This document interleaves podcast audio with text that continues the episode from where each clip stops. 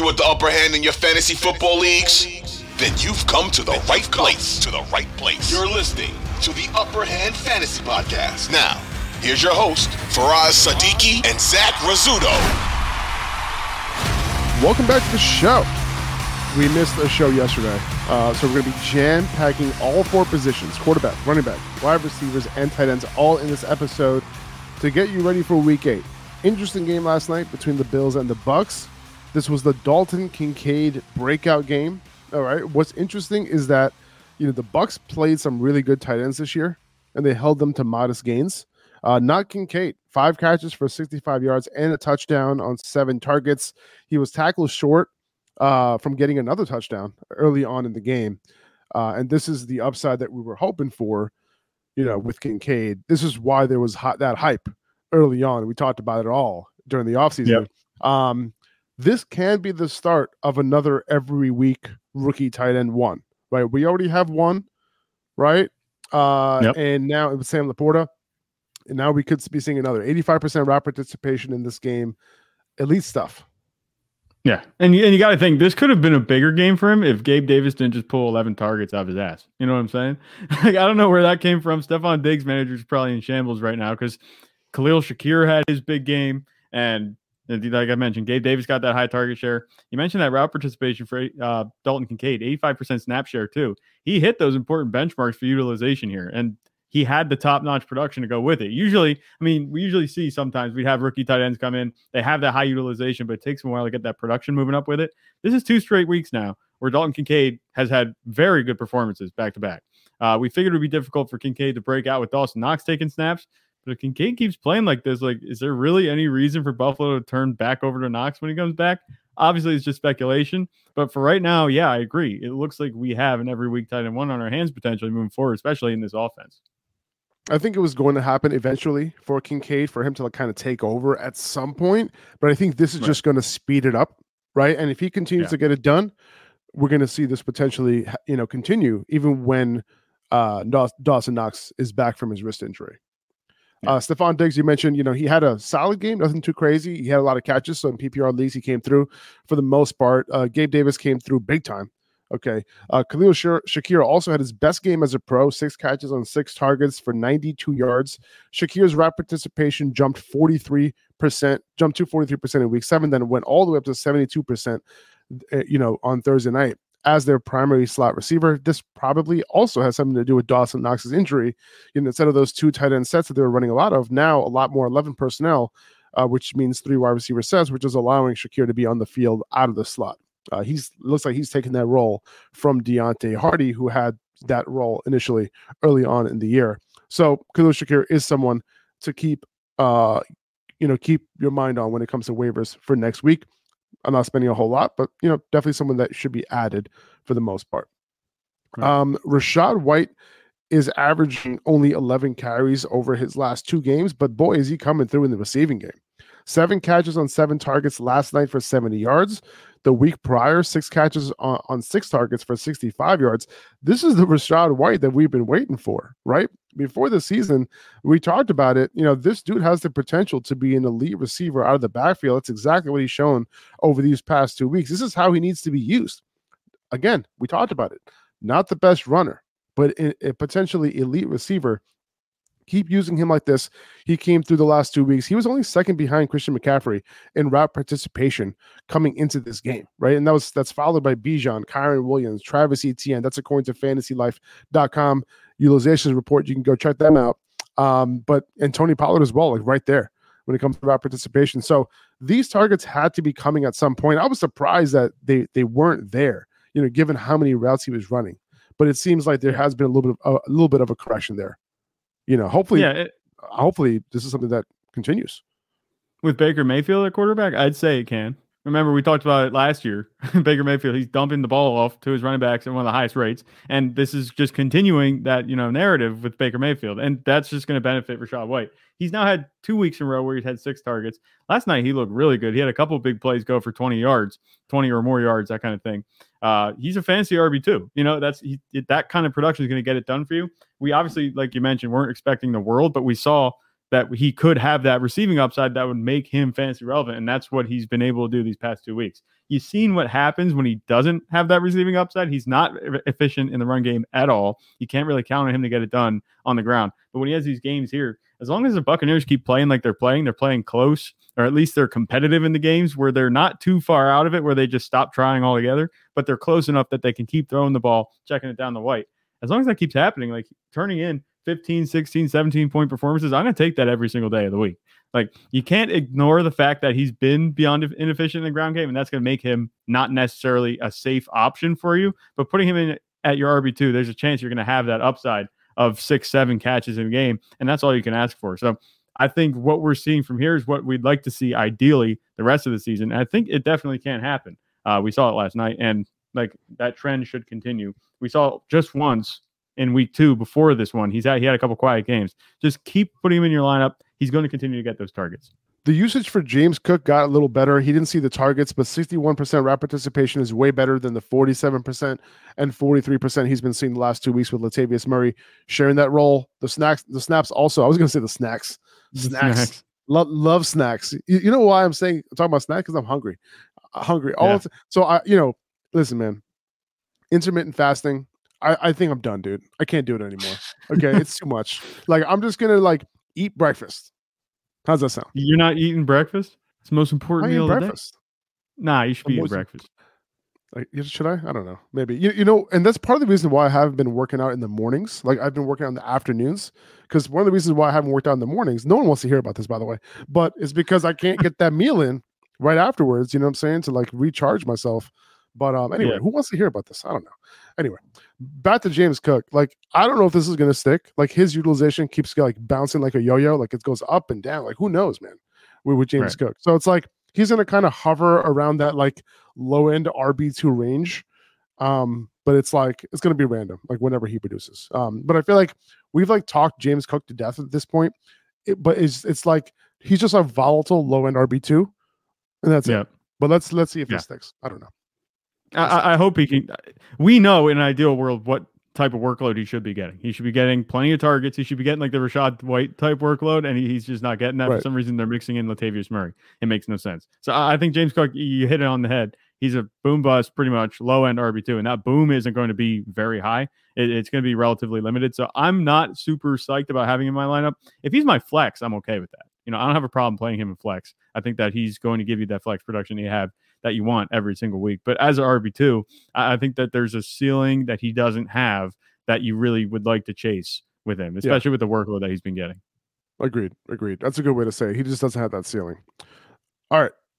Moving on to quarterbacks this week. You know the guys you're starting okay, for the most part. By the way, our full rankings are up at upperhandfantasy.com. Uh, my rankings, Zach's rankings, Tyler's rankings, like separately, individually. And then we also have a consensus rankings as well, where it kind of like puts them all together to kind of get you an idea of how we're feeling overall. Um, but you'll see that, you know, while we're doing this this episode, you'll see that me and Zach are are pretty far apart in a lot of players this week. Um, but yeah. positional rankings, flex rankings, dynasty rankings, rest of season rankings, all of it, upperhandfantasy.com. You can go check that out there.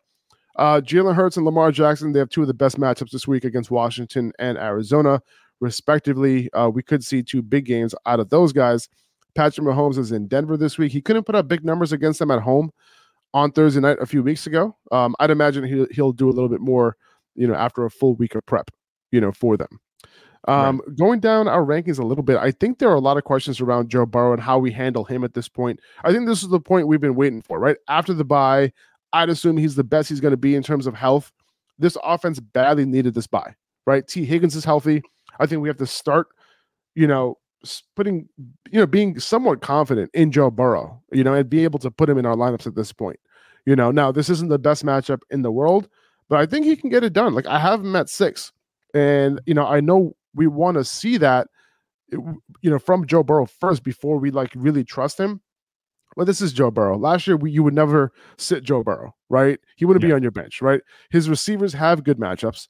The 49ers have given up the 10th most uh, receiving yards to wide receivers this year. Uh, I think we insert him into our lineups. I don't know why insert like insert doesn't sound like a, a really like you know family friendly word. You know what I'm saying? This is a family friendly podcast. What are you What are you um, suggesting there for us? I, I, I, all I'm saying is that we insert him into our lineups, okay, and we just let yeah. it rock, okay. They're tied for the seventh most receiving touchdowns given up. Also, okay, the the 49ers are so. I, the strength of the Bengals offense is kind of where the weaknesses for the 49ers defense is, right? If that makes sense. So I think right. Joe can't come through in this one. Yeah, and he also I'm also considering the fact that the 49ers not only have they not looked really good the past couple weeks, but they are they're also going to have Sam Darnold start, starting a quarterback. And I don't want to just take away from the fact this is Kyle Shanahan's offense. They're still probably going to be able to make it work, but I don't think that the Bengals are going to have any problem winning this game pretty comfortably. You look at what Joe Burrow has done the past 2 weeks that he's looked more like himself. Obviously like you mentioned also coming off that bye. I just don't see a situation where the Bengals like just fizzle out at this point because the momentum was already riding with them going into this one. And now the 49ers are on not not necessarily on paper, but what we've seen from the past two weeks tells me that you can get it done against the 49ers defense. And Ja'Marr Chase, Tee Higgins, like you mentioned, is going to be back.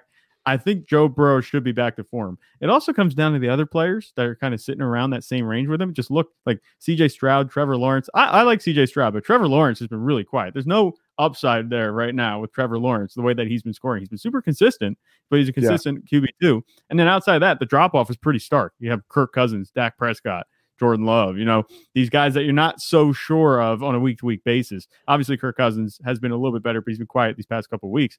But it's maybe not so much Joe Burrow telling us that he's going to have a good game here, as it is just like I'm looking at also when I was doing the rankings, like the competition just isn't that good after him. It is a pretty steep drop off after these eight, nine, ten quarterbacks at the top, you're just like, I don't really know who else I would really trust, you know, who I could reasonably say is going to have a bigger game than Joe Burrow. So that's that's kind of my rationale. I have him at eight, and obviously the consensus has him at eight too. You have him at six. I don't have a problem with him at six. I just think that Joe Burrow, uh, guys ahead of him, Jared Goff looks pretty good.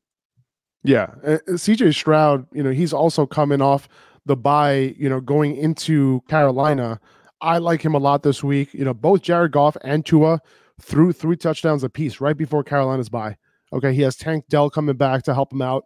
Both him and Nico Collins have great matchups. Okay, these are two well rested teams. Uh, this matchup is kind of interesting to me. There's a, there's a couple of storylines in this matchup, and we'll talk about it in a little bit, especially the running backs, running back situation. Right. Um, are you looking at CJ Stroud as an every week starter?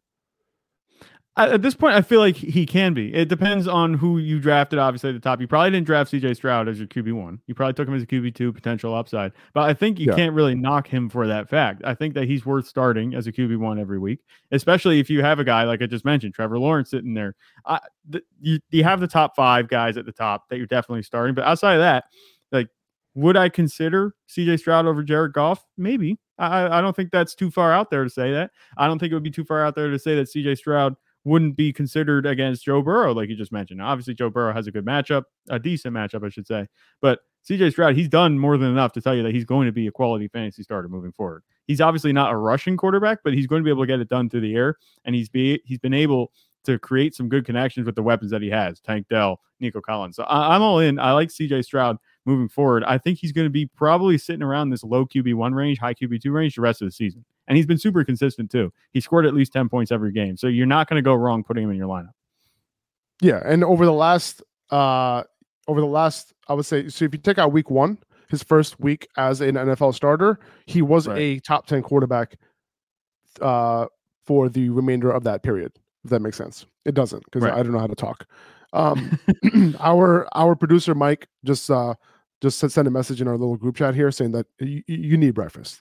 Breakfast is a a very very important part, a very important meal a day, I guess. Yeah, I think yeah, I yeah. I'm on board with like team no breakfast. I don't think it's necessary. Okay, you also waste like a little bit of time in the morning when you got shit to do, like to make breakfast, eat breakfast. You know, got to ramp back into whatever you were doing. I don't know. Okay. You know, I, I, I like to like just, use that time more productively. Yeah, when we discuss breakfast, does a banana count? Because that's like what I do. You know, I just grab a banana. I don't know if that counts as like a full breakfast. It's just something to eat. I think banana. I think banana counts, man. I think it does. I think it does. All right, cool. So then I eat breakfast every day. Yep, we're good. Uh, I'm team breakfast. so I, I think uh, Sam Howell. You just talking about rushing quarterbacks. I think he has that potential to potentially, you know, he has the potential to potentially do it. Yeah. I think I think he has a lot of upside this week against Philly. Um, if that's what you're looking for, I think Howell is the quarterback play for you. If you're looking for that like low end QB one, a high end QB two, who could potentially get that done. Uh, I have him at 11, well above Zach and Tyler this week. He'll probably get sacked like 10 times in this game. Uh, but he's had a couple of tough matchups uh, recently. Uh, you know, in Atlanta, you know, he threw three touchdowns against Atlanta. Tough matchup. Okay. He, he played the Giants last week. Tough matchup. He threw for 290 yards and a touchdown uh, and also had 40 yards rushing against Philly the last time they played. That was in Philly. He's at home this week, and Philly's given up the 11th most fantasy points to the position. Um, uh, I'm feeling a little rushing touchdown coming from Howell this week potentially. One of these weeks, he hasn't had one since you know early on in the season. I think that's coming. Yeah, it's got to happen. And I think. Sorry, what were you gonna say? I was going to ask you if you think Howell has the type of upside that I'm talking about here. You know, he's a lot lower in your in your rankings, but so I'm just curious to know if like you think that if you're looking for the upside, is he the play?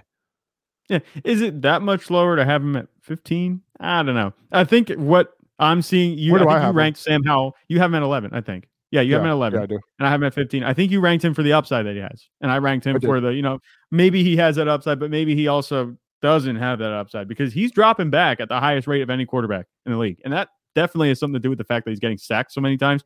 That the fact that he's getting sacked so many times has to do with the fact that he's dropping back at the highest rate in the NFL. But what I'm seeing is the passing production has been there. You know, you mentioned those yardage totals going out there. He's throwing for all these yards. He's has has passing touchdowns too. And outside of that one dud against the Bills in week three, like he's been a very good fantasy quarterback. Um, I'm happy starting him. I think he's definitely an upside start. If you had to pick between Sam Howell and Trevor Lawrence, like if you're at a spot where you need to, you know, make a decision here, it's like, okay, we got to shoot for upside. You're, let's see, what are the records right now? We played seven games. You're two and five, three and four. You're thinking, all right, we need to win some games. Maybe you've been riding with Trevor Lawrence. He's only been putting up 12 or 13 points for you, exactly. 15 some points. I think Sam Howell is definitely in consideration there. So I see where you're coming from with the upside. He has that upside 100%. But I'm just kind of tempering my expectations here a little bit. If he's getting sacked at such a high rate, we could see another game like we saw against the Bills because the Eagles come after the passer. They're sacking the quarterback a lot too. So I'm interested to see how that matchup goes. It went well last time, but I don't think that there's anything that would tell you that he doesn't have the type of upside that you're talking about. And that rushing touchdown, it has to come at some point. Like I feel like they're still underutilizing his legs at this point. That's just me. I agree because we've yeah. seen what he's been able to do we'll see. It's, this is yet another season when we're waiting for Ron Rivera to get fired, right? And yet another season. We're here already. it's like the third season in a row. It's like, oh, oh, is he going to fire or what? What's going to happen? Um, but yeah, I do have him ranked above Trevor Lawrence this week because I, Trevor Lawrence just hasn't shown the upside that we'd like at the quarterback position. You know, like it just doesn't do it for us. You're starting him every week. I don't know if he's giving you an advantage at all. You know, if anything, no. he's giving you a disadvantage. So I'm personally going Howell, you know, with the upside that he gets you, you know, 20, 25 points. You know, so that's me. Um, let's see. Uh, before we move on to running backs, if you can, if you guys can do us a huge favor and subscribe or follow us on your podcast app, that would mean the world to us. It would help us out a ton. Uh, and if you really, really want to help, a five star review on your podcast app would be amazing. Okay, so thank you for that. Moving on, let's move on to these running backs we all have Alvin Kamara as a top four running back this week. Uh, Zach, you have him at two. I personally have him at four. It seems like you're expecting these crazy target numbers to continue. Yeah, one hundred percent. And just you have to look at his utilization, and it's just it just screams off the page. I didn't think that he was going to come back and have this type of role because we saw that the Saints backfield was a little bit crowded. We knew we knew Kendre Miller might be part of the equation here. Jamaal Williams is supposed to come back and have some sort of role, but it doesn't matter if Jamaal Williams is getting carries as long as Alvin Kamara is getting this ridiculous target share. He's being used as a wide receiver at this point, and that's all you can ask for. That's going to give you a huge advantage against other running backs. And the fact that I have him at two, you might be surprised that some people have Austin Ekeler over him. I haven't seen enough from Austin Ekeler to tell me that he's going to be worth ranking over Alvin Kamara right now. Look at the workloads they've gotten. Look at the production they've put up. Austin Ekeler has think he has like 16 points over the past two games. He's just not getting it done for you very much after that big game in week one. And I think that you look at what Alvin Kamara is doing, and that's something that nobody but Christian McCaffrey, nobody else but Christian McCaffrey is doing. at this point. Alvin Kamara, his expected fantasy points per game is just way up there. And it's not just the expected fantasy points per game that he's coming through on, he's actually producing at a high level too. He's scoring those points. We put out that post the other week. Yeah, I think I think it was a week ago. He just has these huge numbers. So Alvin Kamara, I think you look at what he's done, all of the utilization that he's getting, the production is matching it. He's got a pretty all right, a pretty all right matchup against Indianapolis this week. You can't go wrong with him uh, this week in your lineup. So I think putting him at two makes sense. I don't think that's too much of a stretch. I'm a big fan of Alvin Kamara, what he's done, and I don't think it's going to change. Even though Jamaal Williams is getting healthier, I'm not worried about it because of the way the Alvin Kamara has been producing. Yeah, no, totally. I mean, I, I, I do like Ekeler more than him, you know, going up against Chicago at home. I think this is a get right spot for him. I don't think he's going to get the type of utilization that he's got recently, you know, coming back from that injury. Listen, like last week, you know, Ekeler only had two targets, caught one of them, right? I, I don't right. expect that type of, you know, utilization moving forward. Um, I do expect him to get his five, six, seven targets that we're used to seeing. Um, now, there are 36 running backs who's had at least 50 carries this season. Uh, Kamara ranks second last in yards after contact and ranks fifth last in missed tackles forced per attempt. Okay. But hey, the name of the game is volume, and he's getting that volume, and he's being peppered in the receiving game. The Colts are top 10 in giving up the most yards per reception to running backs as well. Okay. So right. he's lined up for another great game. Will we see Jamaal Williams working on early downs? Maybe, especially given how bad Kamara's been from an efficiency standpoint in the run game. Dennis Allen did say that he was on a pitch count last week, but until that happens, all the volume is Kamara's right now, and that's really all that matters moving into right. moving into week eight. I, I think it's it's it's it's worth noting that you did throw out those rushing stats, but I'm not concerned about the rushing stats with Alvin Kamara. That's just like the icing on top. You know what I'm saying? For the receiving production, the main course for Alvin Kamara comes in that receiving game. He's getting those targets. If he's catching seven, eight passes a game, he's gonna have to have 30 or 40 yards minimum with that. That's giving you a nice floor. Anything that he gets in the rushing game, I don't care if he's averaging three yards a carry. If he gets a couple more carries on top of that, I'm perfectly fine with that. This is like Rachaad White 2.0 at this point. Yeah, yeah. I I personally don't expect Kamara to continue to catch seven, eight balls a game. Like I'm expecting this to normalize a little bit, four or five catches at some point. Um, you know, once that target share for like Chris Olave matches up a little bit, that's and we'll get to Chris Olave in a little bit. Um, but you know, I, am just saying, enjoy it while it lasts. Um, this is a similar situation to Kyren Williams, right? Kyren Williams also extremely inefficient, but the volume on a good offense, touchdowns, right? It's like who cares, right? He's like a top right. 10 running back, no matter what fantasy running back, regardless, despite him being inefficient on the ground. Similar situation with Kamara, except he's getting the more high value uh fantasy, you know, fantasy uh, opportunity, which is a shit ton of targets right now. Um, I have Raheem Mostert at five, Zach. You have him all the way down at 10. Uh, the Dolphins are at home. He absolutely went off against the Patriots the last time they faced off. Uh, he's coming off a tough matchup against Philly, uh, but he's had top three top five finishes this year. And, and, this Miami run game is probably the best in the league. H- help me understand why you have him so low. All right, so Raheem Mostert, he's he's great. You know, obviously he's had these big games. He's had a couple down games too. Last week, one of them was against Philly. I'm looking at Jeff Wilson potentially having a higher role, a, a, larger role, I should say, in this one. I'm not saying it's going to take all of it. He's going to take a significant amount, but there's going to be enough. I think that Raheem Mostert sees a little bit less work. Now we know that Raheem, uh, not Raheem Mostert, Jeff Wilson wasn't 100% last week. He did come back, but he wasn't 100%. I think that he could be incorporated into the backfield a little bit more. And I don't want to bet against what the, the Dolphins have been able to do in the passing game. In, la- in the last game against Patriots, it wasn't necessarily on par. On par, it wasn't really doing what they usually what we usually see them do. I think you look at what the Dolphins have done on offense, and you have to say that it, it tends to tip one way or the other. I think that we saw them do good things in the run game against the Patriots last week. I think that this week we could see them do it in the passing game against the Patriots. So I, I'm not tempering expectations too much with Raheem Mostert, but I do think that having him at five is a little bit much. I think he's like as must start as you can get at the running back position uh, because of the type of I'm not saying he presents. no, no, no. But like having him at 10 it doesn't scream must start to me. Like you have to have him in your lineup. Obviously, you're going to start all your RB ones for sure. Yeah. Right. But um, for, for me, it's like the type of upside that he presents. Like, there's not that many running backs outside over him, especially with De'Von still banged up. You know, Patriots aren't that great against the run. This is just screams like you know, just have to have him have to have him in your lineup. You know, type of running back. You know, for me. Um, another guy that I have to have in lineups moving forward is Breece Hall, DeAndre Swift. They're both in our top 10 this week.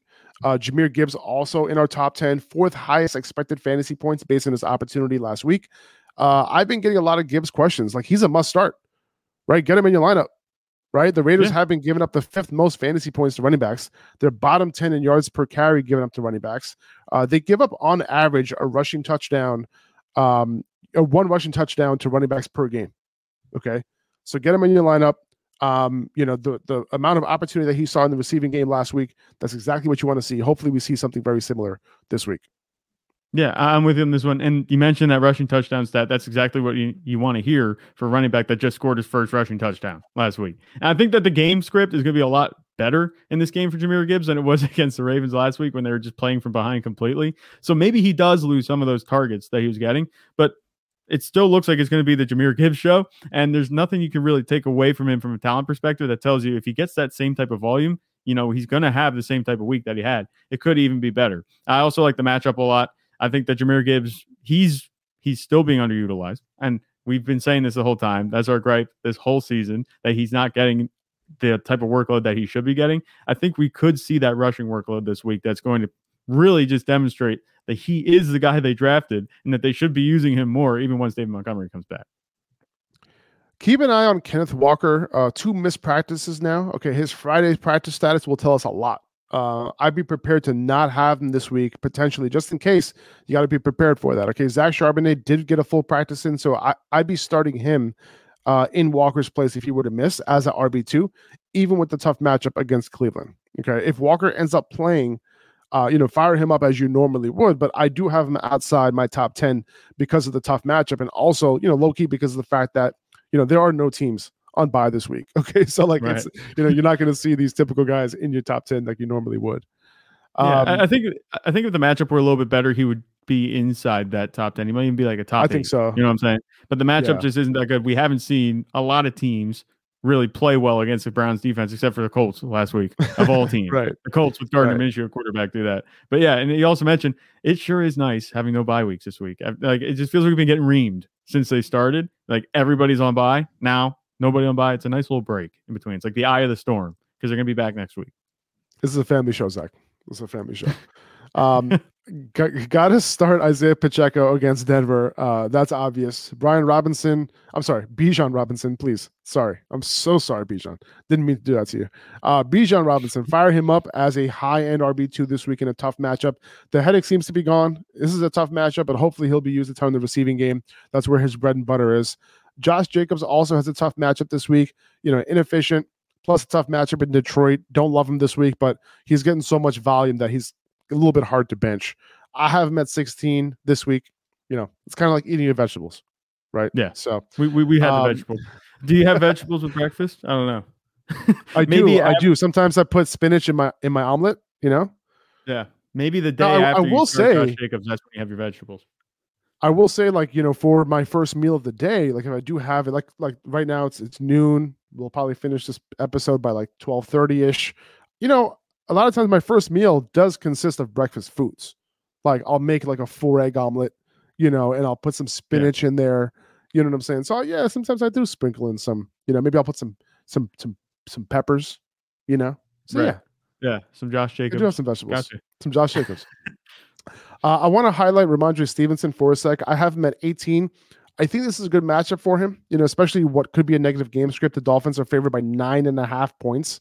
Uh, Zeke did end up getting more carries than Stevenson last week, but they were rotating drives. So Zeke just ended up having more than him. But, you know, rotating drives can be viewed as a negative thing and probably should. But the good thing is that Rhamondre has run a route on 59% and 55% of routes over the last two weeks. Uh, Zeke was down at 30 and 12% the last two weeks. That's that's good news for Rhamondre on top of the fact that he's getting target shares of 20 and 21% the last two weeks. That's what you want to see. Uh, that's where he, he's going to bring his fantasy value. Let's hope that continues. You know, let's hope he continues to be used in the receiving game. It seems like him and Rachaad White can potentially keep their fantasy value afloat with this type of usage in the receiving game. Yeah, and that makes sense. I think the other thing that could help, I don't think Zeke is going to keep scoring these goal line touchdowns. Like I think at some point they're going to have to turn over to Rhamondre Stevenson in those situations. Zeke has more inside the five attempts according to Fantasy Life. You know, over the past couple weeks, he's out snapping Rhamondre Stevenson three to one over the past two weeks.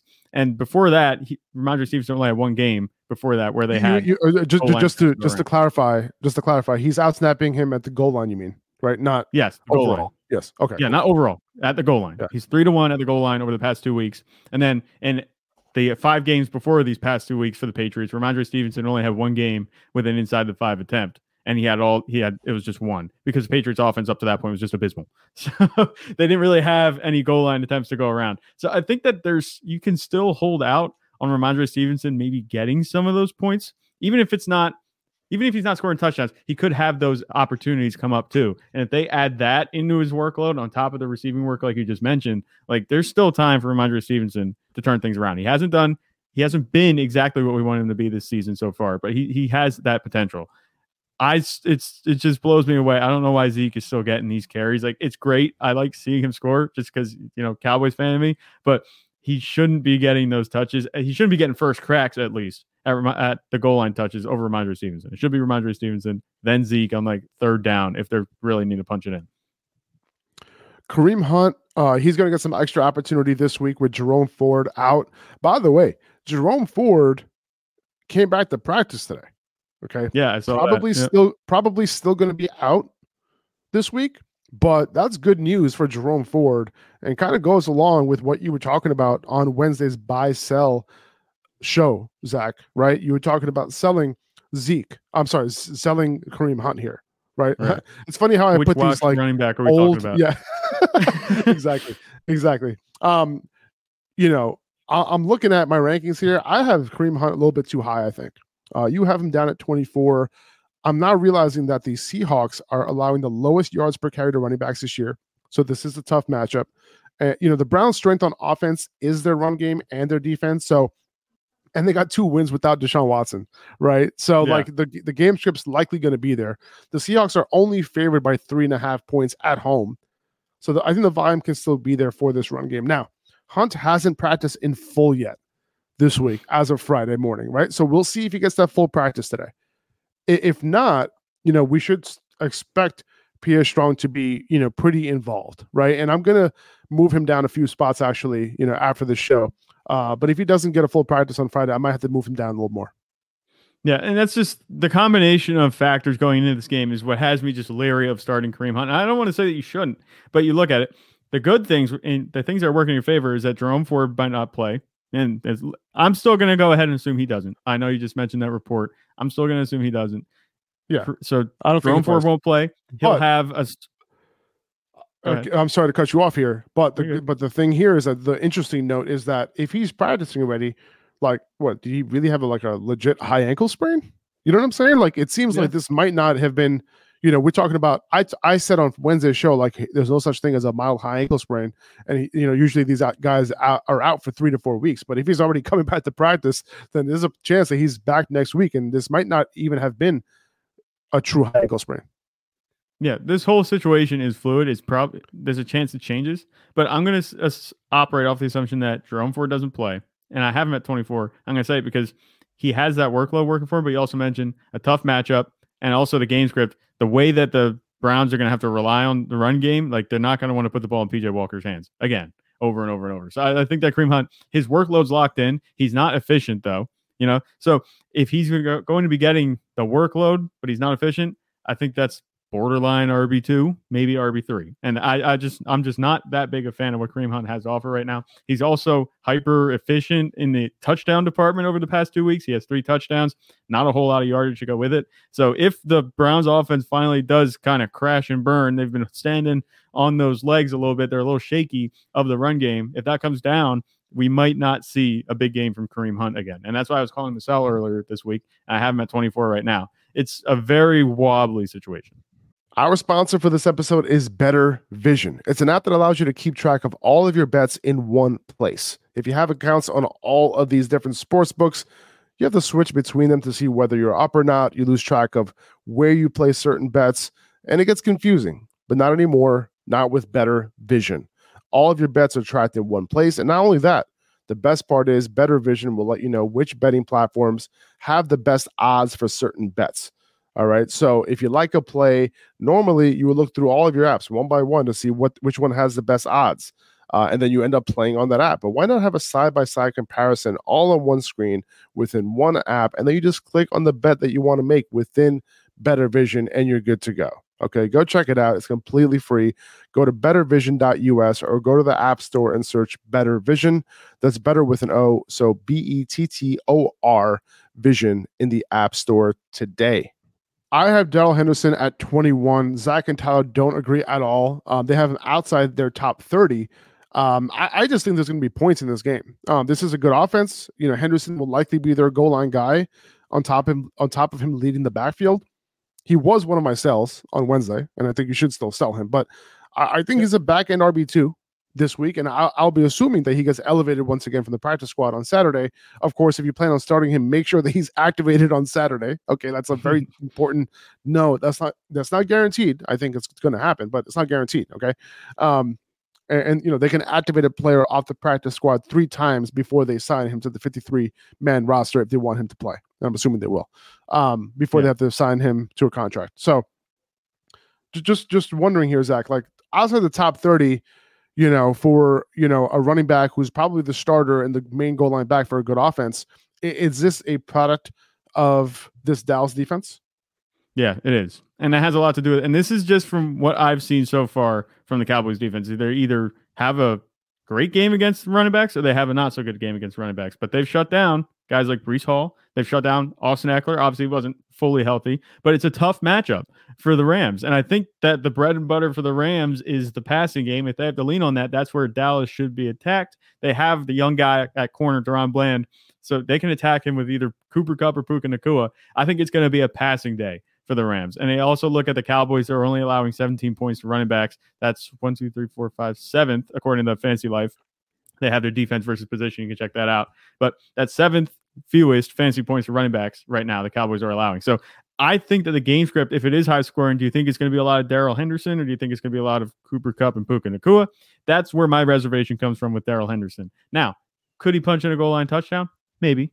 But I just don't think that's going to be the case. The way that you can play against the Cowboys, if it's going to be high scoring, it's going to be in the passing game. So I, I think that with Matthew Stafford dropping back at a high volume, he's been throwing the ball around the yard the whole season. I just don't see this suddenly becoming Darrell Henderson. It was great to see Darrell Henderson come back and have a good game, but I don't know how much I want to rely on that moving forward, especially in a tough matchup. I can see 18 to 20 touches for Henderson plus a goal line roll. And like that to me, just like is a low end RB2, if that makes sense, yeah, right? I hear. I I, I, I, I see some running backs who are not who are part of committees, you know, 1A, like, you know, 12 to 15 touch type of guys who aren't necessarily efficient. You know, I, I don't want to play those guys over Darrell Henderson this week, if that makes sense. Um, yep, that's fine. Let's see. I got Aaron Jones. See, Aaron Jones is tricky, man. He, he's yeah, not getting full practices. Tough. You know, hopefully he gets a full on, on Friday today, but until he does, like, it's really hard to trust him in my lineup. You know, last week, you know, it was mostly AJ Dillon, right? And I'm waiting on that full practice, man, before I start him as a solid RB2. That aggravation of the hamstring that he had before week five, right before week five, before their bye, that killed it all, right? And yep. um, it seems like we have to wait a little bit more for him to be, you know, fully good to go. Like I don't, I don't think I can trust him. Like if he doesn't get a limited practice in, I'm sorry, if he doesn't get a full practice in today, I might be like strongly looking at other options to replace him. Yeah, it's almost replacement time, and I think that's a good way to qualify it. He hasn't played over fifty percent of the snaps, I think, in a game this season. he's missed a bunch of games, and when he does play, he's not getting a whole lot of touches. He's not getting a very big workload at this point. Like you can't really trust him now. If he's going to play this weekend, I'm going to start him, but I, I'm just not that confident. I think that he can get it done, But at this point, you're tempering expectations to the point. Are you expecting RB1 type numbers coming from Aaron Jones anymore right now? I, I oh, don't oh, think so. A- a- anymore, yeah. Like later on in the year once he's healthy. So he's still a buy low for me. So if I'm, I'm right. if I have a good record, I am definitely throwing offers at Aaron Jones, and you do not have to spend a whole lot. He's cheap, right? And he's, yeah. I can totally see like me in week 14, 13, starting him as like a, a low end RB1. I can totally see it, you know?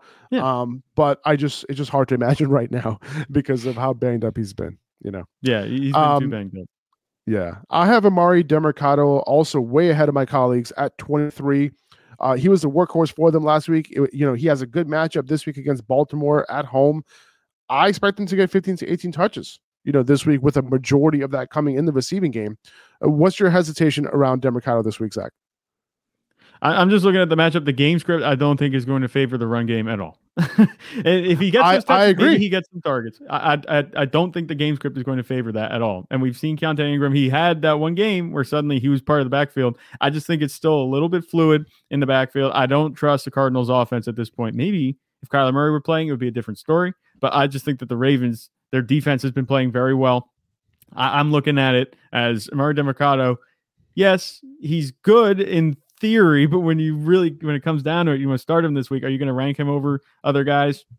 Like I don't know. Let's let's just look at the rankings here. Would you start Emari Demercado over Gus Edwards in the same game? Like I, I would start Gus Edwards. I think it, it, not in PPR. Not for me. In PPR, it's Demercado all the way. Okay, I, I see that. You don't, you don't think Gus Edwards? Out you don't think Gu- Gus Edwards? Gotta sell Gus think, Edwards. Sell Gus Edwards, yeah, please. You don't think he's going to have another 80 yard reception for us? I, I don't. I don't. You know, and I think Justice Hill is going to be involved as well. You know, it just I think I like Edwards this week. Like he's he's like a solid flex play, upside flex play because of the matchup. Like I'm playing Demercado, man. Like I don't think there's any like I don't think there's a fluid situation at all in terms of like who is their running back this week. Right? Keaontay Ingram was completely healthy last week and he played special teams. He didn't even get one snap with the offense. Right? And Demercado, like this is what should have happened a couple weeks ago. And Demercado, like last week, 79% of snaps. Okay, 64% route participation. He was a he's a wide receiver. This this is a receiving running back. Okay. so like right. this is like the perfect time of game script that you want. Um, you know, when it comes to Demercado, because he's going to be on the field running a ton of routes and getting targets. Um, you know, in those games where he was, you know, playing and and running routes and stuff like that, like, you know, 64% route participation, in two of those weeks. Even last week when he saw 45% of snaps, I'm sorry, the week before, 57% route participation, 20% targets per route run. Last week, like I don't know. It, it's if, and if you, if you look at the matchup, the matchup is like low key okay. Like the Ravens, you know, like in terms of you know they're giving up more than five yards per reception, um, which is top 12 or bottom 12, you could say, if you're t- talking about how bad a defense right. is. Uh, and in terms of running the ball, they're top 10 in the most yards per carry given up to running backs. Um, so at home in Arizona, I just I don't know. I, I, I like him, man. Like when it, when a running back is given this much opportunity, I think he makes a very very good spot start. Um, in in what looks like a bad matchup on paper potentially because it's the Ravens, and you look at how the Lions did last week and all that. But look at what Jahmyr Gibbs did last week. And I'm not comparing the two talents, but at the end of the right, day, it's right. like running backs can succeed against them. I'm not overthinking it with Demercado personally. You know, I think I think throw him in your lineup, and I think you should be fine. Um, yep. And someone I'm lower on than I think everyone else this week was Alexander Mattison. I moved him all the way down to 31. You guys have have him around a low end RB two this week. Uh, even with the tough matchup, um, he has a good matchup this week against Green Bay, right? But after what we saw on Monday night with Cam Akers, more involved than ever, not something that you know, I want to see, you know, despite Mattison seemingly playing well before he pretty much got pulled for Akers. It was weird. Um, maybe it was it because was. of the short week. Um, and they, they want the running backs like the touches to be distributed a little bit. So like he doesn't have as much of a too much on his workload, I guess. Um, but like, I don't know, you ha- you like him as a low end RB2 this week. Yeah, and that's what I've liked him as pretty much this whole season. Obviously, the efficiency hasn't been there, but I'm still seeing the workload. It wasn't like Alexander Mattison got this low workload, and suddenly Cam Akers got this huge workload, and they who's being out touched, out snapped, that kind of thing. They're like, no, Alexander Mattison, It's just the run game wasn't there last week against the 49ers, which I thought they would have to rely on a little bit more. But it's Kirk Cousins throwing the ball last week. So I'm not worried about that performance. I don't want to just buy into that because before that, he's been a solid low end RB2 the rest of the season. And in a good matchup, I think you look against the Packers, it's going to be a pretty close game. The Packers haven't been as good. The, the Vikings are on like an upswing right now. The offense has looked better.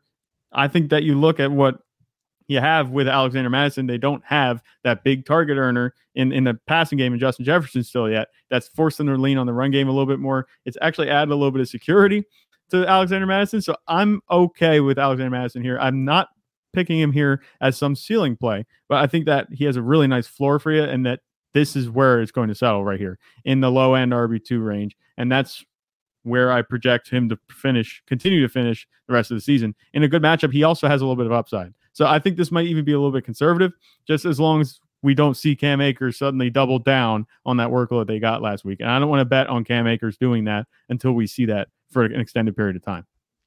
My my concern was last week in week six, Alexander Mattison, 78% of snaps, 82% of the rushing attempts. In week seven, 55% of snaps, 38% of the rushing attempts. And he was healthy.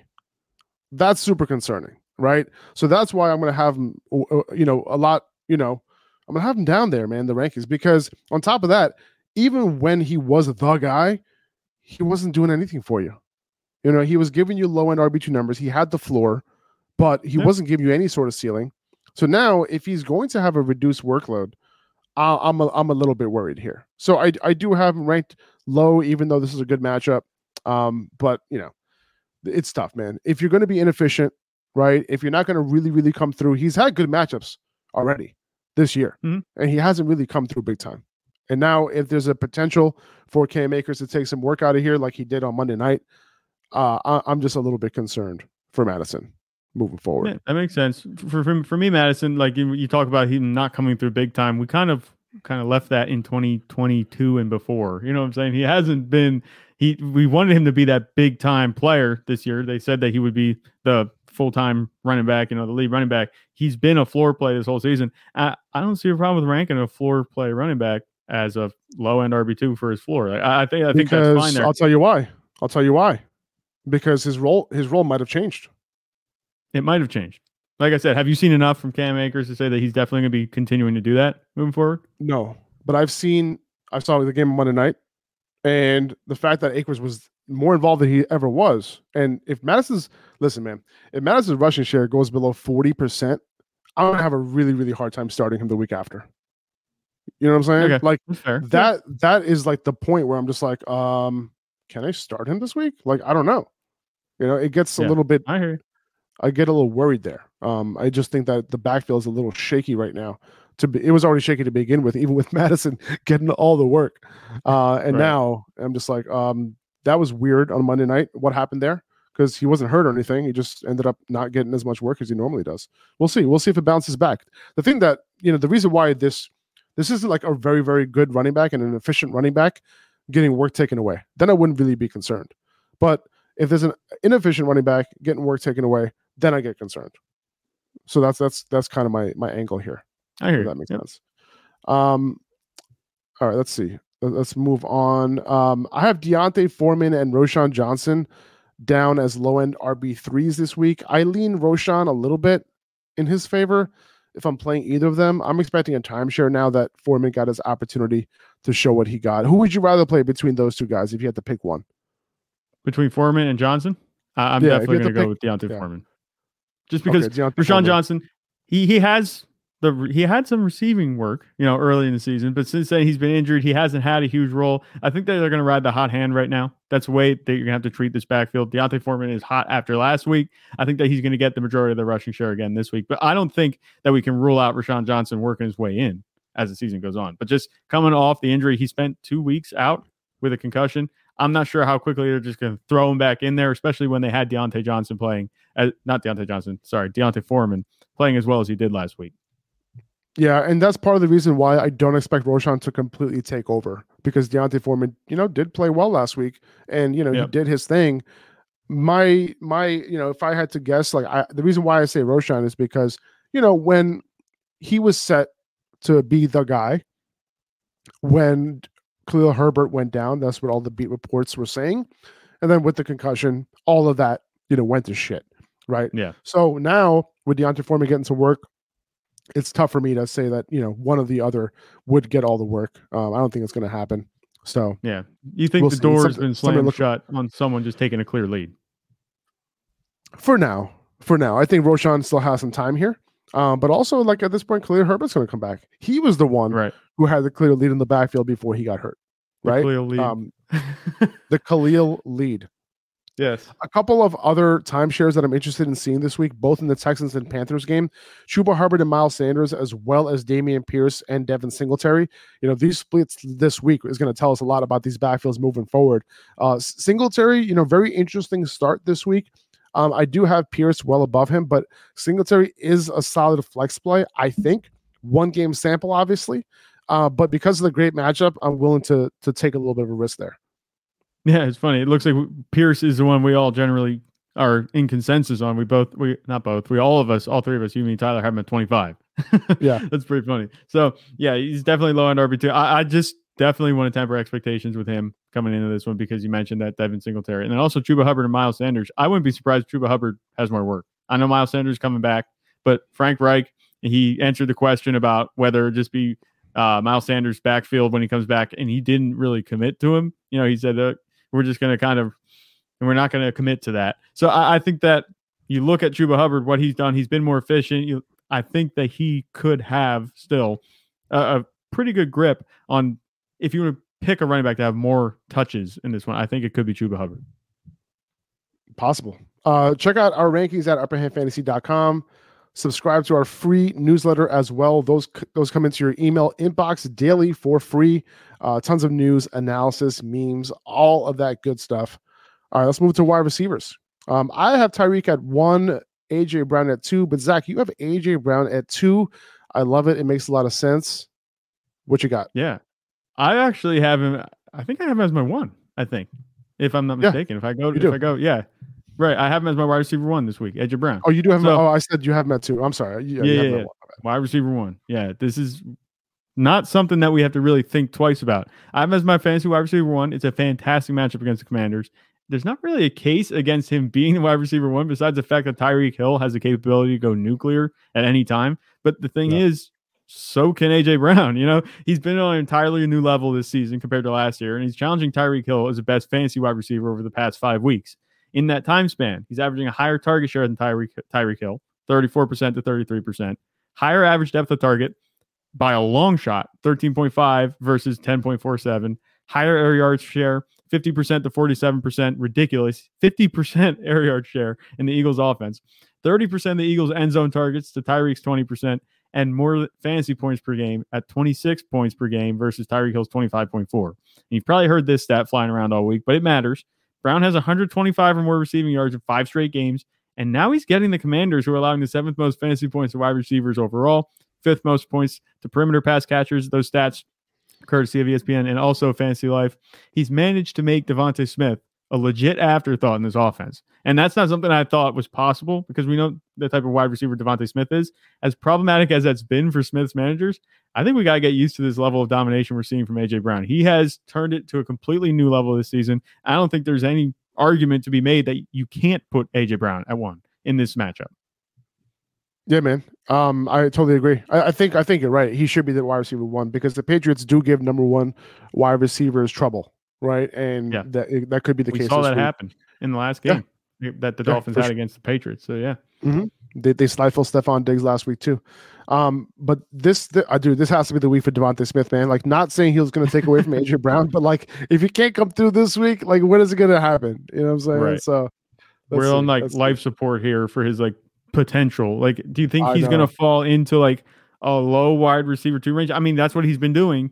Even worse in some some cases. Do you think he could fall into that range potentially? I have him. That's where I have him this week, if I'm not mistaken. I have I have DeVonta Smith at 26 this week. Oh, so that's So a he's a high end wide receiver three. Yep. Yeah. I have. Okay. do you think that do you have this is going to continue? Like, uh, uh, ha- sorry, this is just a question. Like, do you think? oh, you have him this at, you have him at situation- 13. Oh wow. Okay.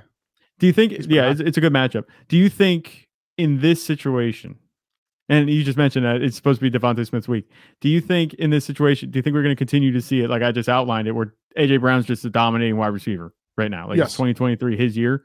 Or do you think yes. DeVonta Smith yes. can come back from this?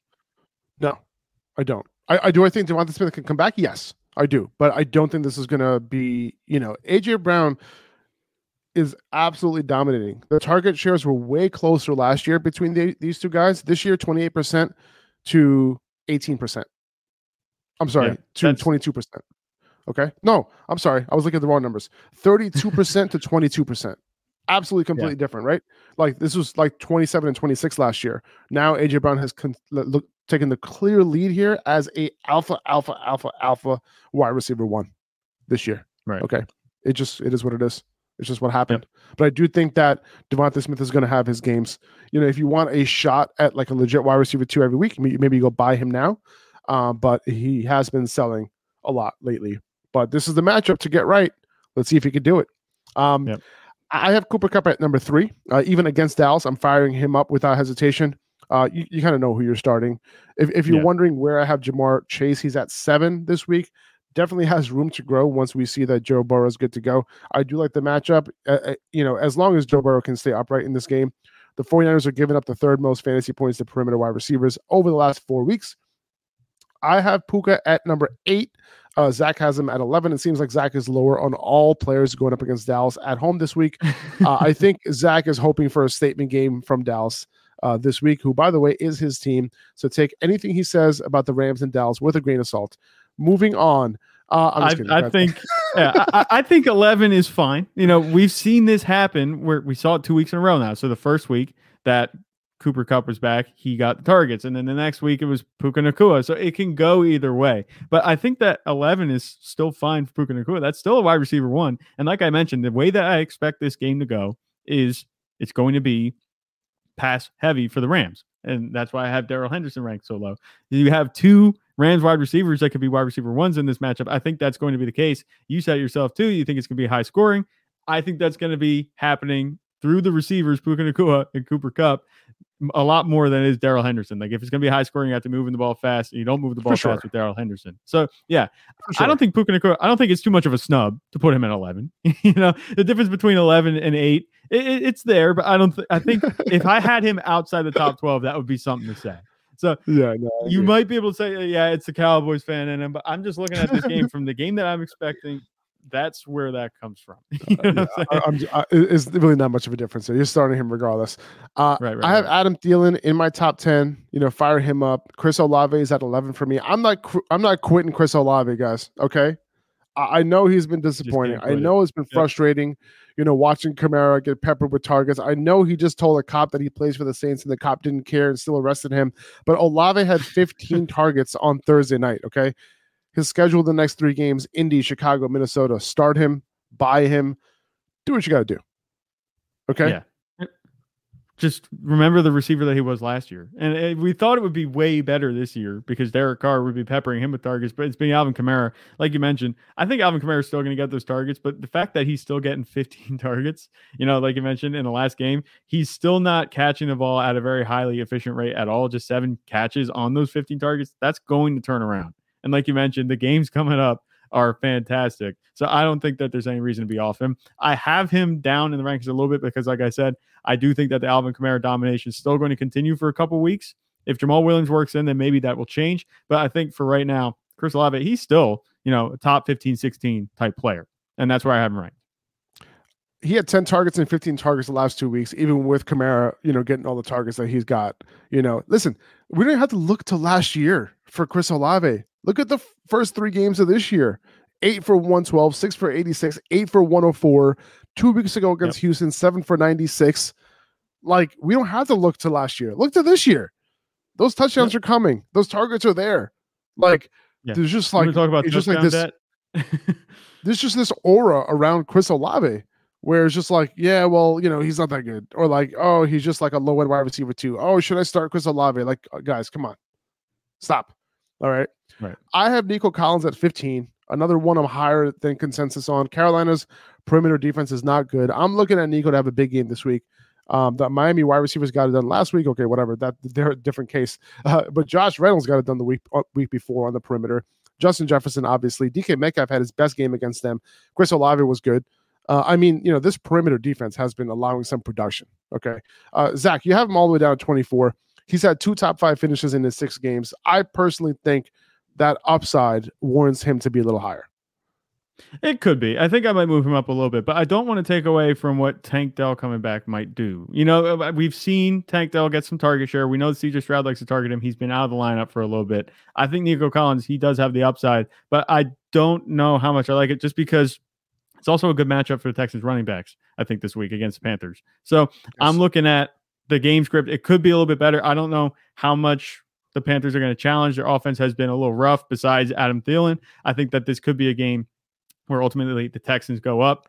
They've been like they're a good team. Sometimes I wonder how they're like so close against other teams, but they beat the Jaguars handily earlier in the season. So this is a team that's capable of putting a team away like that. The Panthers are a team that's capable of having that done to them.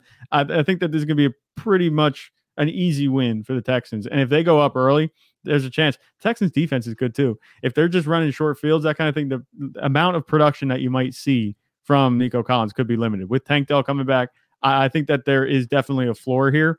I do think I agree with you. I feel like 24 might be a little bit low. I might bump him up after this, but I think that we don't necessarily need to call him a must start right now. But you're if you have him as your wide receiver too, there's nothing wrong with that. Yeah, and and, and let's not forget about Tank Dell. Like obviously he might hurt Nico, but like let's not forget about him as a fantasy starter. Okay. I think he's an upside flex play. Yeah. I wouldn't mm-hmm. be surprised if I had him in my top 30 next week, right? He demanded those high target share games in a couple of games early on, right? And then he got concussed. So keep that in mind. Okay. He, he's definitely in play this week in a good matchup. Okay. So don't just like assume that you have to keep him on your bench this week. Okay. Just don't forget about what he did a few weeks ago. Right. Uh, I have Brandon Aiyuk at 16 this week. Zach, you have him at 10. Um, despite Sam Darnold coming in, despite the Bengals being a tough matchup. What do you like about Aiyuk as a top 10 wide receiver this week? So this goes back a lot to the conversation about Kyle Shanahan and the offense. I think that you can make pretty much any quarterback work. I think Brock Purdy was good, but Sam Darnold, I think that he's going to be all right this week. He's got a pretty difficult matchup. Obviously, Brandon Aiyuk against the let me see the Bengals. Yeah, they're not allowing a whole lot of points to receivers, but I will say that Brandon Aiyuk is clearly the number one target here, and I expect a backup quarterback like Sam Darnold to come in and lean on that receiver. Like if I'm worried about someone suffering from a backup quarterback coming in, who I don't think the gap is as big as people think it is between Brock Purdy and Sam Darnold. I obviously don't want to take away from Brock Purdy, but shots fired. Yeah, shots fired. I don't think the gap is that far where we have to start worrying about an elite target earner like Brandon Aiyuk versus a guy like George Kittle, I think that could definitely be in the cards. You see that his target share could come down, I think, a little bit. The offense hasn't been looking like itself the past couple weeks. But Brandon Aiyuk, he's going to get the targets. I think he's going to have a solid floor for you this week. And in a game that I think the Bengals are going to win. I think the 49ers can stay competitive. I think that Brandon Aiyuk is going to be peppered. And if he gets 10, 11 targets, which I think is definitely in the cards, he should catch seven or eight of them, have a solid yardage output. So I'm not worried about him at all this week. I think that you can take advantage of people thinking that he's going to have a rough game. I think that he's going to be better than a lot of people will say he's going to be just because Sam Darnold's playing. I don't want to overreact to that change at quarterback. I'm more worried about the matchup than Sam Darnold because I, I trust Kyle Shanahan and his ability to make you know other quarterbacks look good. And Sam Darnold, like he wasn't that bad with in Carolina. Okay, um, he was bad on the it's, Jets. It's easy looking back and like giving him that glowing review, but like at the time we were sitting there like, man, Sam Darnold sucks. That's so true. That's why That's Baker so Mayfield was playing. Like, it was just a mess. It's so true. Uh, Zach, you have Zay Flowers at 15. I have him a little bit lower. I am moving him up though. I did look into it a little bit more. He has a great matchup against Arizona this week. They've allowed the second most fantasy points to wide receivers over the last two weeks. He's a solid high floor wide receiver. Uh, he hasn't shown his upside lately in, in very, very good matchups. Uh, but luckily, he has another good matchup this week. He has another shot at presenting that upside. Uh, maybe he can finally show that this week. Yeah, I'm counting on it. I mean, look at the usage that he's been getting. He's averaging over nine targets a game over the past four or five games. Yeah. And he has also just a fantastic 28% uh, snap, not snapshot, target share across all of his games this season. Like, I'm all in on Zay Flowers. I've been a big fan of his. He's been doing everything that he's supposed to do right. And you have this receiver that hasn't had that big game yet. I think that Zay Flowers can come through for you this week in a good matchup, like you mentioned, against Arizona. Like, he's pretty much he's battling the Cardinals former wide receiver, not not the Cardinals. He's battling the Ravens' former wide receiver one, Marquise Brown, and this is gonna be like the game where he says like, "I'm the new and improved." Ravens wide receiver one. Look at what I did. Like then that it's funny because I think they're both drafted with the same pick. They're both like the these undersized wide receivers. I, I did this comparison earlier in the season. I was like the parallels between these two are hilarious. So I, I, I think there's just a little bit of added motivation there, maybe too for Zay Flowers. But I think you look at the usage that he's been getting. You're waiting for that big game. It has to happen at some point, and I think that this could be the game. Six only six targets last week. Eight targets the week before he had a, the 11 target game in Pittsburgh. Um, and then he had four, a four target game, game against Cleveland in a tough matchup. So, you know, in the good matchups, he's getting his targets. So I'm hoping that he can potentially get that target share. Well, he gets his target share, but you know, the overall targets in this game, you know, hopefully it's not just a, you know, a run first game where they just take complete control of Arizona.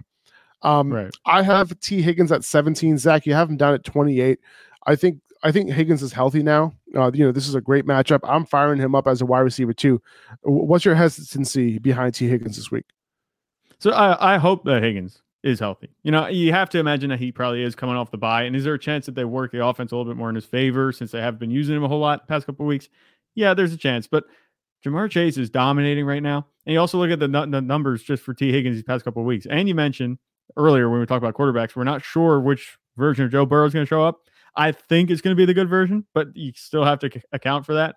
But over the past three weeks, Tee Higgins is just a 15% target share, and he has only 58% catchable targets out of those targets that he's getting. So the target quality and the quantity of targets hasn't been there the past couple weeks.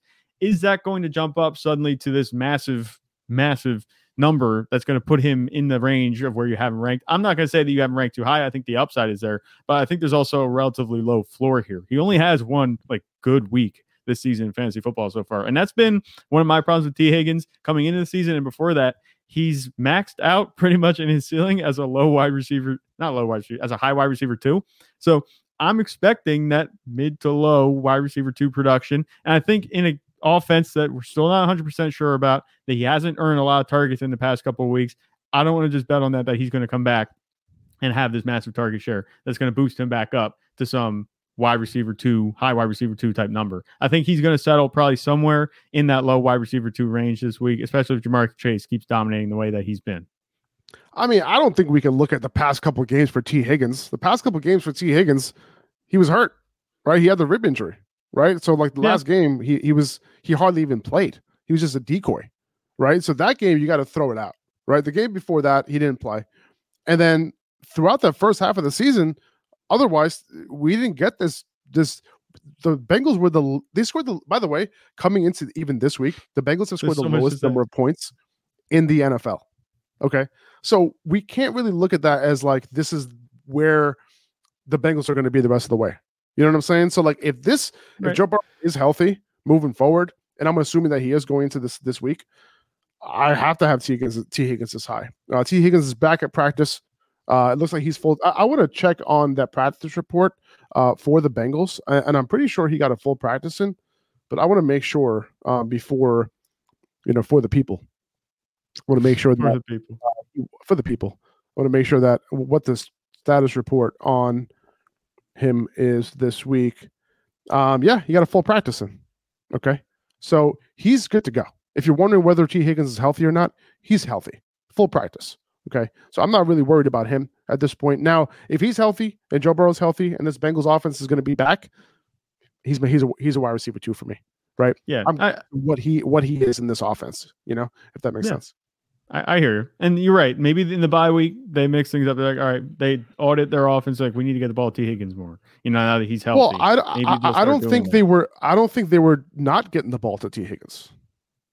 Yeah, like no, they, they they were trying to get the ball to Tee Higgins. Like if you looked at the first few games of the season, 24% target share week one, you know, 30% target share in week two. And then he had the 18% target share in week three in a shitty game from Joe Burrow, 50% catchable targets, right? 14% catchable targets in week one. This is not Joe Burrow, right? This is not him, right? And then he ended up playing yeah. only 50% of snaps, Tee Higgins did in week four when he got hurt. Didn't play in week five decoy in week six with the 56 percent uh, route participation. You know, not you know you can't really take too much out of that. It's more like we're trying to project forward here, right? So we're we have to look at the sample where he was actually on the field, and that's what I'm looking at. So I think he's, you know, not saying that he's going to definitely bounce back this week, but I just want to give an idea of like how we should be treating him, you know, moving forward. Yeah, no, I hear. Um, uh, another big difference uh, here is I have Rashee Rice all the way up at 25. You have him down at 40. Uh, I, you know, Rice for me at this point is there was a big shift from week uh six. No, I'm sorry, week five to weeks. Week are we week eight right now? We are. We from Yeah, week six week to eight, week seven. Um, Rice only ran a handful of routes less than Travis Kelce last week. You know, he's getting it done. Five finishes inside the top 36. Um, and and this role, this role upgrade last week, he finished as the wide receiver 14. So he's looking like the clear wide receiver one for Patrick Mahomes right now behind Travis Kelce uh, in a good matchup. So I'm happy rolling him out this week. Definitely a lot more confident in him than prior weeks now that his route participation is up at 65%. And usually, like 65% route participation for most teams is like not enough for me to be like, all right, I'm starting a wide receiver. But on the Chiefs, it's just it's just different. Yeah, no, I hear you. That makes sense. But I, I just think it's a little high. You know, the target share looks good, the snap share looks good, but you have to remember that he's only getting he what is he averaging five targets a game? Like, I don't want to just go out on a limb and say a guy that had a lot of quiet games before this one, you know, is going to come out get five targets a game, which is what he's been getting pretty much, and say that he's going to have wide receiver two type finish. Like, I, I'm not. I think 25 just feels a little high. I think 40 is right on par. I think having him as a low wide receiver three wouldn't be a mistake. I think I could bump him up a little bit given what we saw from him in terms of the snap share, what he's been getting, the route participation. It's gone up. But I just don't know how comfortable I am yet starting Rashee Rice, considering the number of other targets in the Chiefs offense. Travis Kelce is just on a tear right now. And then also, the Chiefs are using Isaiah Pacheco at a relatively high rate, too, not just in the run game, but in the passing game. So I don't want to just bet on somebody that has a low. You mentioned the target share. In the Chiefs offense, it's a little bit different because Patrick Mahomes is Patrick Mahomes. Rashee Rice is going to have a chance to score every single week. But do I think that the volume he's getting is indicative of wide receiver two? Like, I, I don't think we're at that point just yet. I have my reservations with that fact. If he continues to do this, maybe in a week or two, we'll see him move up. But I don't know how consistent this is going to be. It tends to flip from one running, not running back, wide receiver to another any given week. But I will give you the fact that he has established himself more than any other Chiefs wide receiver. I'm st- I just don't think that any Chiefs wide receiver yet is prepared to be ranked inside top 25 in that wide receiver two range. There is no other wide receiver it gets bounced to in this offense. There hasn't been one wide receiver besides Rashee Rice who's been getting it done or who has got it done, period, at all. It's been Rashee Rice every single week, right? He's had double digit points in four, five out of seven weeks at this point in PPR. Last week he had his best week. It just so happened to be also Travis Kelce's best week too. So he he's he's doing his thing. Um, and you mentioned five targets per game. Like, sure, but his role changed this past week. So I don't think we can expect that to continue, right? So that's why I moved him up because I do expect more opportunity for him. Before I was hesitant to put him anywhere in my top 36, be, you know, before this week, and that was because the routes route participation wasn't there, right? So I was worried about that. But now, you know, things have changed a little bit. You know, the route participation went all the way up from he was at 51%, 47%, 23%, 50% to 65%. And then on a per route run basis, he's still getting that 28% targets per route run. So it's one of those things where it's like if you're producing already on a, you know, relatively low route participation and now it's going to move up, I'm going to move you up. Right? That's kind of how I'm looking at it for Rashee Rice because he's just producing straight up, you know. Yep. Um all right. Let's let's move on to Calvin. Really, a lot of questions around him you know, we have him. We all have him around thirty. You know, it's a mid, he's a mid wide receiver three for us this week. It's a good matchup against Pittsburgh. I'm fine rolling him out there. The lack of targets is a concern. I do think last week was a tough matchup. I'd expect a better game from him this week. The Steelers are giving up the fifth, the fourth most fantasy points to wide receivers, and the seventh most fantasy points to perimeter wide receivers as well. Uh, speaking of the Steelers, I think I want both Diontae Johnson and George Pickens in my lineup this week. You know, Diontae, hopefully he's back in practice today. I haven't taken a look at that. I, I think we Right. should take a look at that at some point. We'll see. Um, Here, I can take a but he- Uh, yeah, I'm not sure if he did, but he didn't practice on Thursday. I know that. He did get a full practice in on Wednesday. I think today was yesterday was a rest day on Thursday, but we'll see. The Jaguars are giving up the second most fantasy points to perimeter wide receivers over the last four weeks and the third most over the course of the season. So I think this is a matchup to take advantage of for both of these guys. All right, and here it is. There is an update. I mean, this is just a guy. There's footage here of Diontae Johnson. This is, doesn't look limited at all. Yesterday was likely a rest day. So okay. good. Perfect. Yeah. There we go. Diontae Johnson can't wait go. to have him back in the lineup. You know, I, I I'm still not on the George Pickens train where I think that he's going to be some cons- he's going to be consistently earning targets with Diontae Johnson there. I do think that he's going to get some targets, but I think Diontae Johnson is going to return to being that top wide receiver in the Steelers passing attack. Both of them definitely, like you mentioned, in a good matchup against Jacksonville. You want to put them in your lineup because Kenny Pickett looked pretty good last week too. That was in a tough matchup against the Rams. And both, I mean, for given the matchup too last week against the Rams, it was tough for the Steelers. They both got it done. Pickens and Diontae Johnson. So I'm cool with both of them in the lineup. I think having them this week, Diontae Johnson should be back even healthier than he was last week. So I'm expecting even more from him this week. Yeah, for sure. And, and, you know, it's funny, man. Like, you know, I'm gonna, you know, and I've been talking about selling George Pickens and all that, and I haven't been the the biggest supporter of George Pickens, but I will say to kind of counteract myself and like to argue with myself and to debate against myself. If you look at the target shares that George Pickens has put up this year since week two, 33%, 24%, 26%, 32%, and then 35% with Diontae Johnson back last week. I think it's hard enough in this league to demand targets and to demand targets regardless of who's on the field. So I think George Pickens needs some credit where credit's due. And I think I should give yeah. him more credit where credit is due. So we'll see if that continues. Obviously, Diontae Johnson's back now. We'll get a more of a sample size now this week. Um, I can totally see situations where Diontae Johnson ends up you know, doing his thing and, you know, uh, uh, I mean, continues to lead them in target share. But, you know, I'm not closing the door on George Pickens anymore. Um, I think I think it's it's it's it's enough at this point from me. The bashing has been enough. I think Pickens has earned my respect right now. Um, but if I had to guess, like who's going to have a higher target share this week, I would guess Diontae Johnson. Okay, yeah, because I think he's okay. just he's just a better wide receiver uh, overall. That's hilarious. We're we're done with the bashing, but Diontae Johnson, he's, he's just a better wide receiver overall. Yeah, yeah no, I, I, I, I think boat. he's definitely a boat. better wide receiver. I, I don't think there's there's there's that that's a debate for me personally. But listen, for, as far as a target earner goes, like uh, you can't really deny that you know George Pickens has been a target earner this year. You know. Yep. So and he's been making some flashy catches. So like, good on him. He's been doing his thing. Maybe, he's been doing. Maybe the thing. passes don't have to be catchable. You know, there might be some catches on uncatchable targets in there. Yeah, they might qualify as uncatchable. And George Pickens is turning them into catchable targets. That, that's it's worth mentioning. I, I don't think George Pickens is a scrub, obviously, but I, I am just right. a big Diontae Johnson guy. I wasn't. It's two years ago. This year yeah. I am.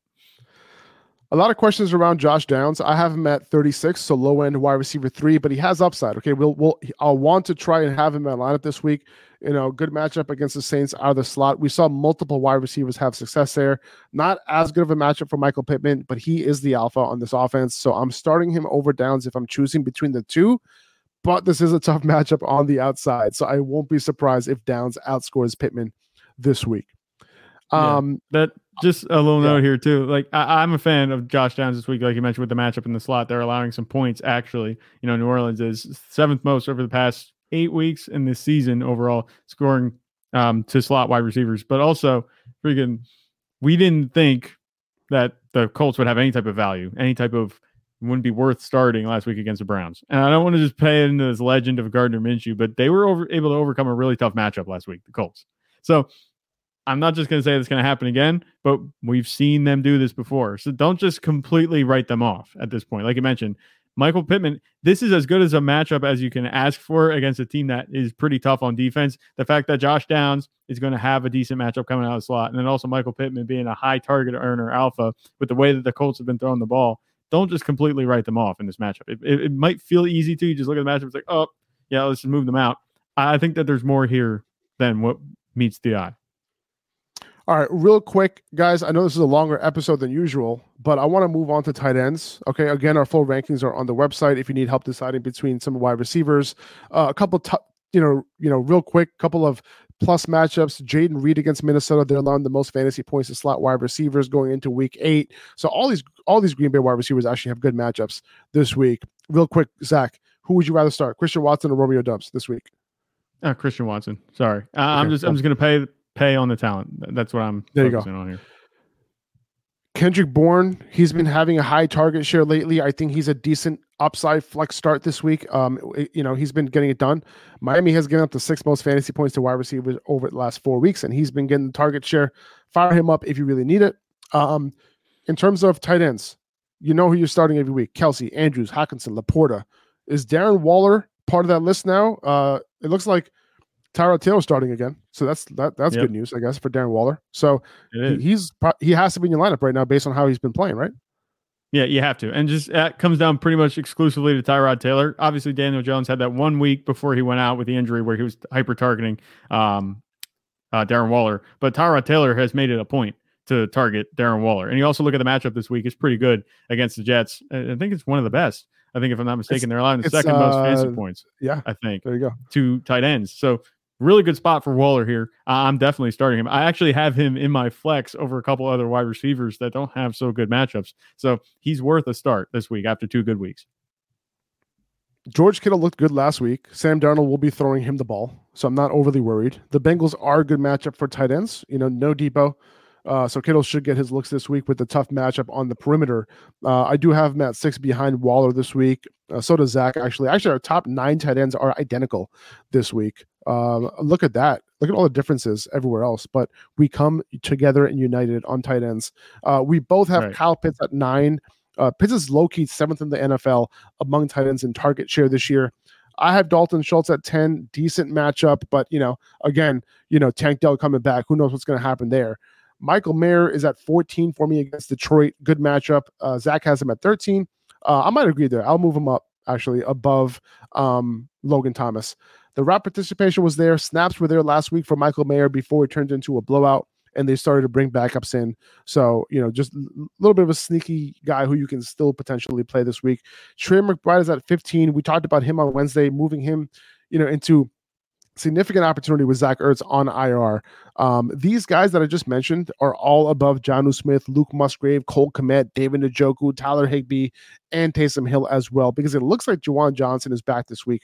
He hasn't received the full practice yet, though, so something to monitor there. If Johnson misses again, I think Hill might be moved to like 14 or 15, but I'd still play McBride and Mayer over him. Would you agree with that?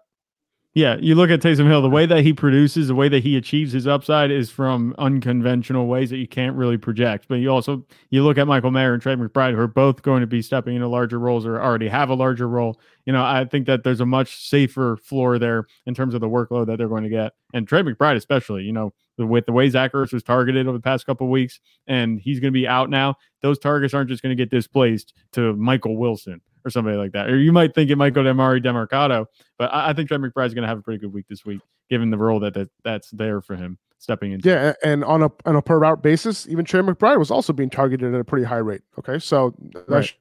could translate into some fantasy points for him.